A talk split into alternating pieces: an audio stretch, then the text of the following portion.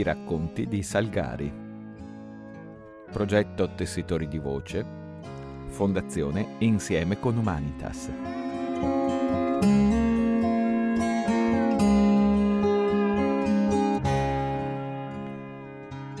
L'isola del diavolo.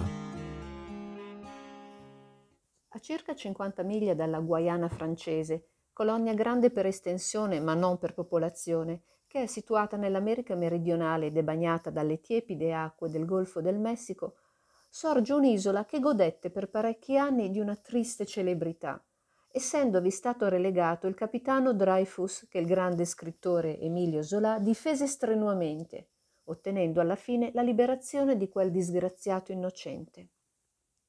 Quell'isola, o meglio quell'isolotto, fu chiamato del diavolo e la Francia se ne serve come luogo di relegazione dei condannati politici e anche degli assassini più pericolosi, per togliere loro ogni mezzo di evadere.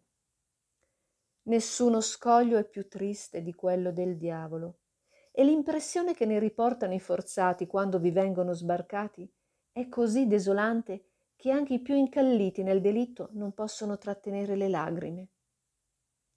Quel brano di terra perduto nell'ampio golfo del Messico, che ha soltanto la lunghezza d'un miglio, la larghezza di 400 metri, è tutto coperto di nude rocce, non avendo alcuna verzura per rallegrare la vista.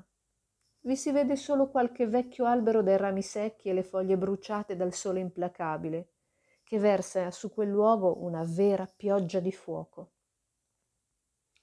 Un nome più adatto non si poteva imporre a quell'isolotto, e questa è l'opinione non solo dei forzati e dei loro sorveglianti, bensì anche dei naviganti americani, i quali, anzi, si guardano bene di accostarvisi per non urtare contro le scogliere che insidiano le navi. Le abitazioni consistono in miserabili capanne e alcune poche costruzioni massicce, che in lontananza somigliano a caserme in rovina, e che danno a quel luogo un aspetto di miseria e di desolazione che stringe il cuore. Persino il suolo è arido, quasi improduttivo. Sulla linea netta dei colli che lo percorrono non allignano nemmeno le graminacee. Solamente pochi tratti, dopo sforzi immensi, sono riusciti coltivabili e sono quelli che si affidano ai forzati. Ma quanto sudore, costa un'umile carota o d'un magrissimo e punto succoso cavolo. I forzati che vengono condannati alla deportazione all'isola del diavolo sono obbligati innanzitutto a costruirsi una capanna per ripararsi dai raggi del sole e anche dai raggi lunari, che non sono meno pericolosi in quelle regioni tropicali, accecando molto spesso coloro che commettono l'imprudenza di addormentarsi all'aperto durante la notte. La mobilia, si capisce, è primitiva e anche quella deve essere fatta dall'inquilino e consiste in una rozza tavola e in due grosse pietre che servono da sedie.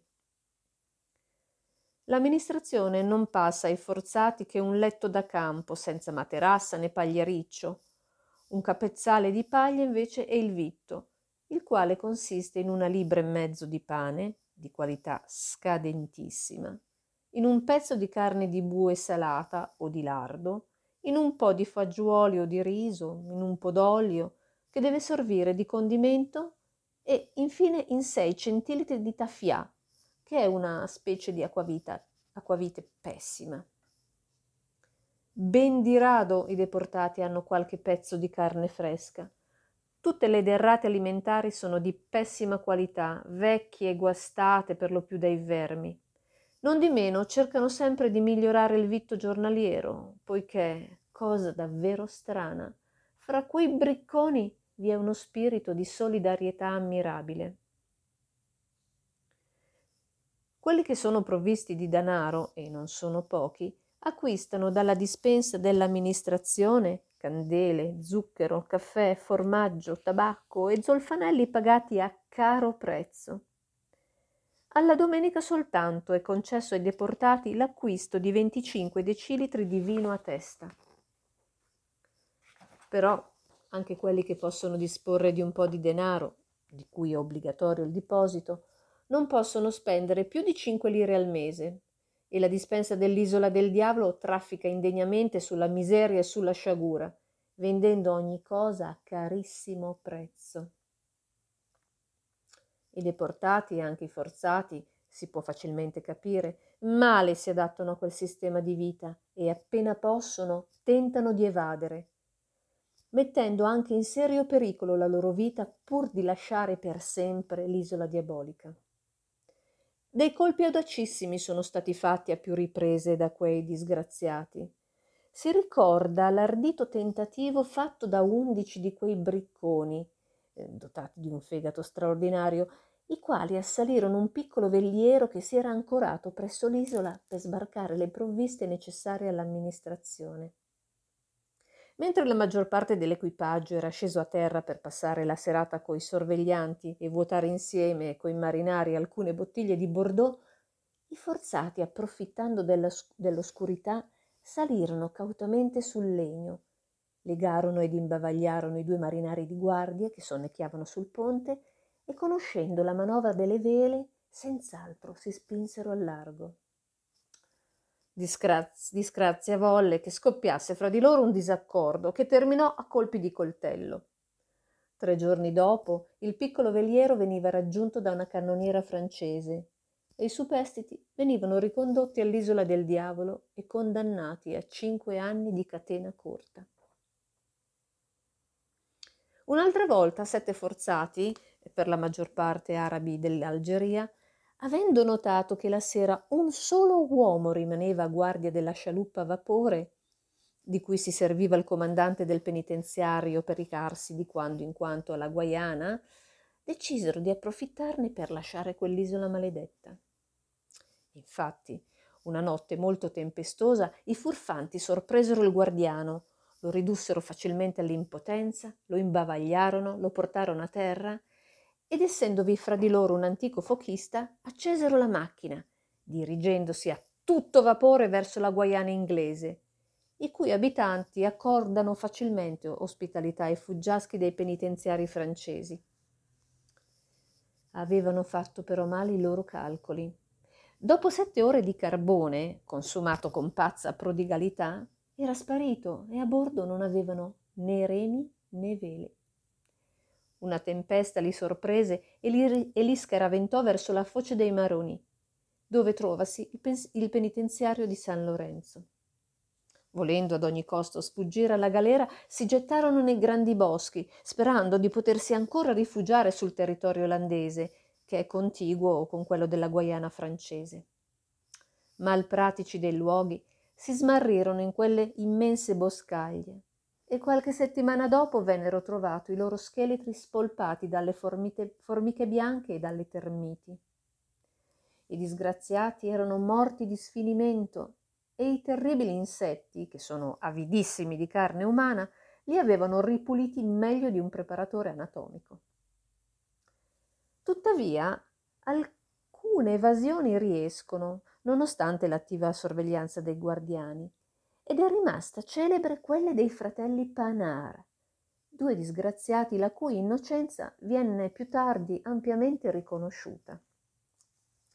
Erano costoro due pescatori bretoni, due galantuomini, che non avevano mai fatto male ad alcuno e che godevano fama buonissima fra i marinari della costa bagnata dalle acque della Manica.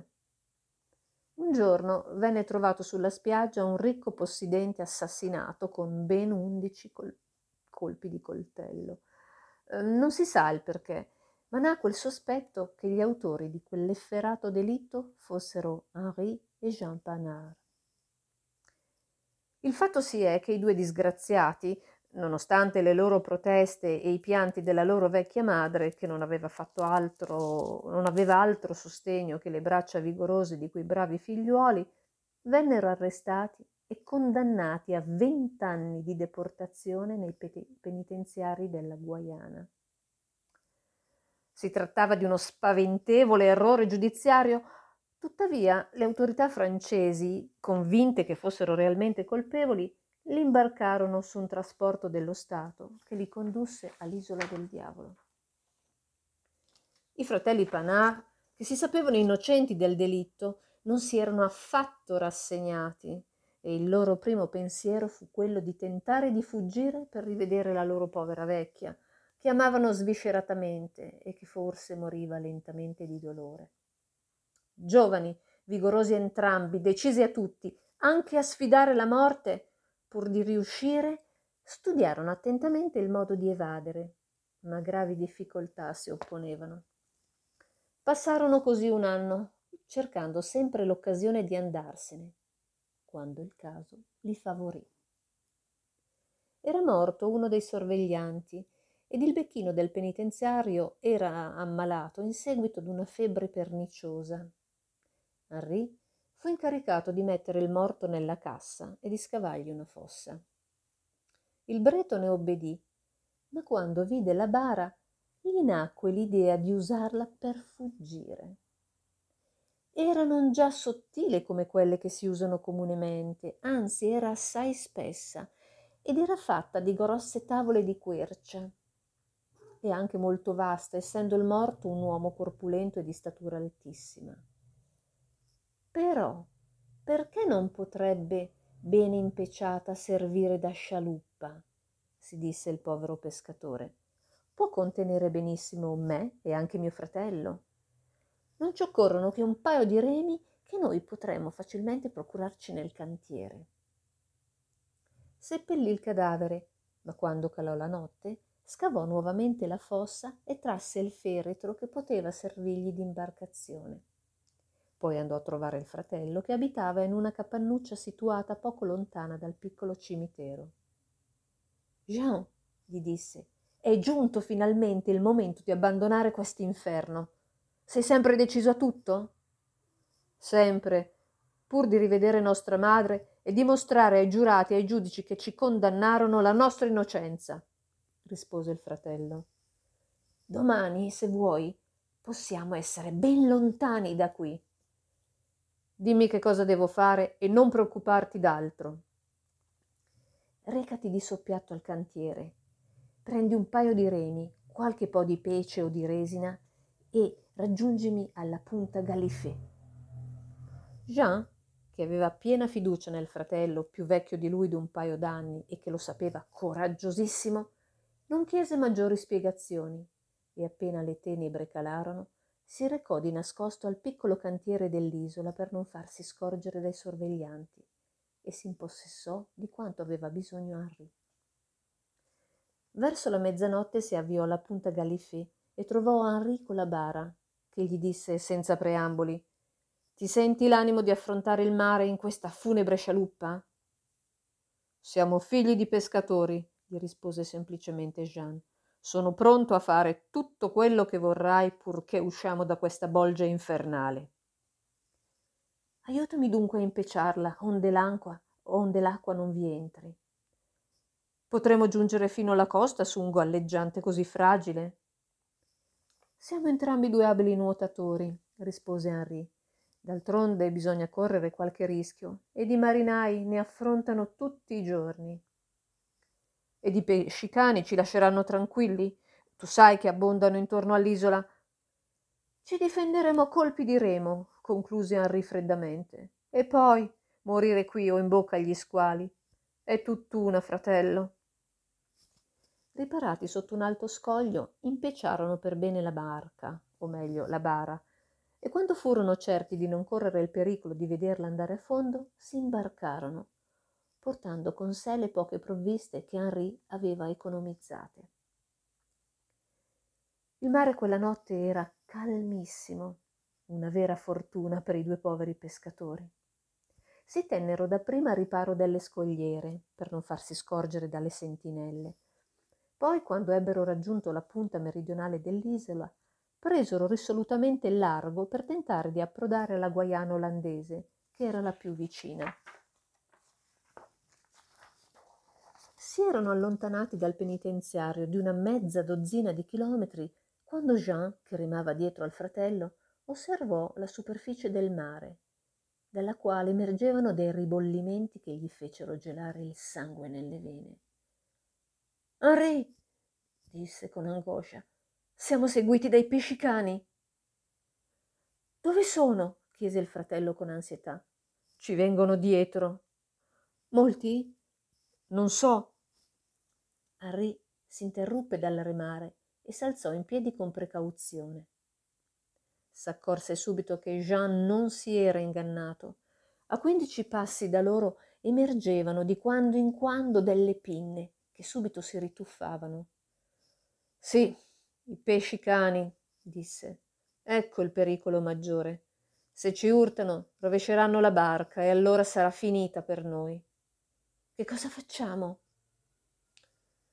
Sediamo onde la barca in modo da equilibrarla ed il primo squalo che cerca di mostrarci i denti riceviamolo a colpi di remo. Guai se non riusciamo a spaventarli e a tenerli a distanza. Sedettero e ripresero la corsa, perché, oltre quei terribili predoni del mare, correvano anch'essi pericolo, se non guadagnavano via, se non guadagnavano via, di venire ripresi dalle scialuppe del penitenziario e ricondotti nell'isola maledetta. Gli squali pareva che per il momento non avessero intenzioni bellicose.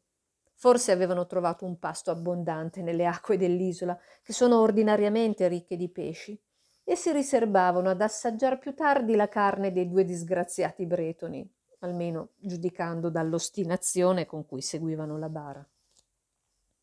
Jean e Henri continuarono a remare tutta la notte, e quando il sole comparve con loro grande gioia non videro più sulla linea dell'orizzonte le colline dell'isola del diavolo. Siamo salvi, disse Jean. Prima che i sorveglianti s'accorgano della nostra assenza, trascorreranno parecchie ore e guadagneremo nel frattempo diverse miglia ancora. Mm, salvi, rispose Henri che appariva assai preoccupato.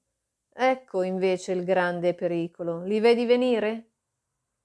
Jean si volse e non poté frenare un brivido di spavento quattro enormi pescicani erano comparsi a galla, mostrando le loro bocche armate di una triplice fila di denti triangolari e mobili e di loro musi aguzzi. I loro piccoli occhi dal lampo azzurro fissavano insistentemente i due bretoni. Preparati a percuoterli, fratello, disse Henri, e bada di non rovesciare la bara. Il più grosso dei quattro pescicani, che era probabilmente il più affamato, ad un certo momento si precipitò sulla leggera imbarcazione e tentò di volgersi per vibrarle un poderoso colpo di coda. Henri, che lo aveva veduto da tempo, raccolse le proprie forze e gli assestò un terribile colpo di remo proprio sul muso, producendogli una ferita assai profonda. Il mostro, che non si aspettava certo quell'accoglienza, mandò un profondo sospiro che parve un tuono udito in lontananza e si inabissò, lasciando alla superficie un cerchio di sangue. Va all'ospedale, se ve n'è uno per pescicani, e sorte a chi tocca, gridò Jean. Un secondo squalo, credendosi più fortunati del primo, si precipitò a sua volta all'assalto e ricevette da Jean un colpo così poderoso da obbligarlo a tornare indietro più che in fretta. Che ne abbiano abbastanza, fratello? chiese il giovane. Vedrai che torneranno alla riscossa, rispose Henri. Sei pronto a ricominciare? Il remo è solido e non si romperà, rispose Jean. I tre pescicani per un po' di tempo si contentarono di seguire la bara, poi tornarono all'attacco cercando di rovesciare i due bretoni in acqua a gran colpi di coda. Allora si impegnò una lotta assolutamente spaventevole. I due fratelli picchiavano furiosamente a destra e a manca, urlando per cercare di spaventare i mostri del mare. Ma questi, quantunque fossero feriti in più parti e perdessero sangue in abbondanza, certi della vittoria finale, non lasciavano le prede.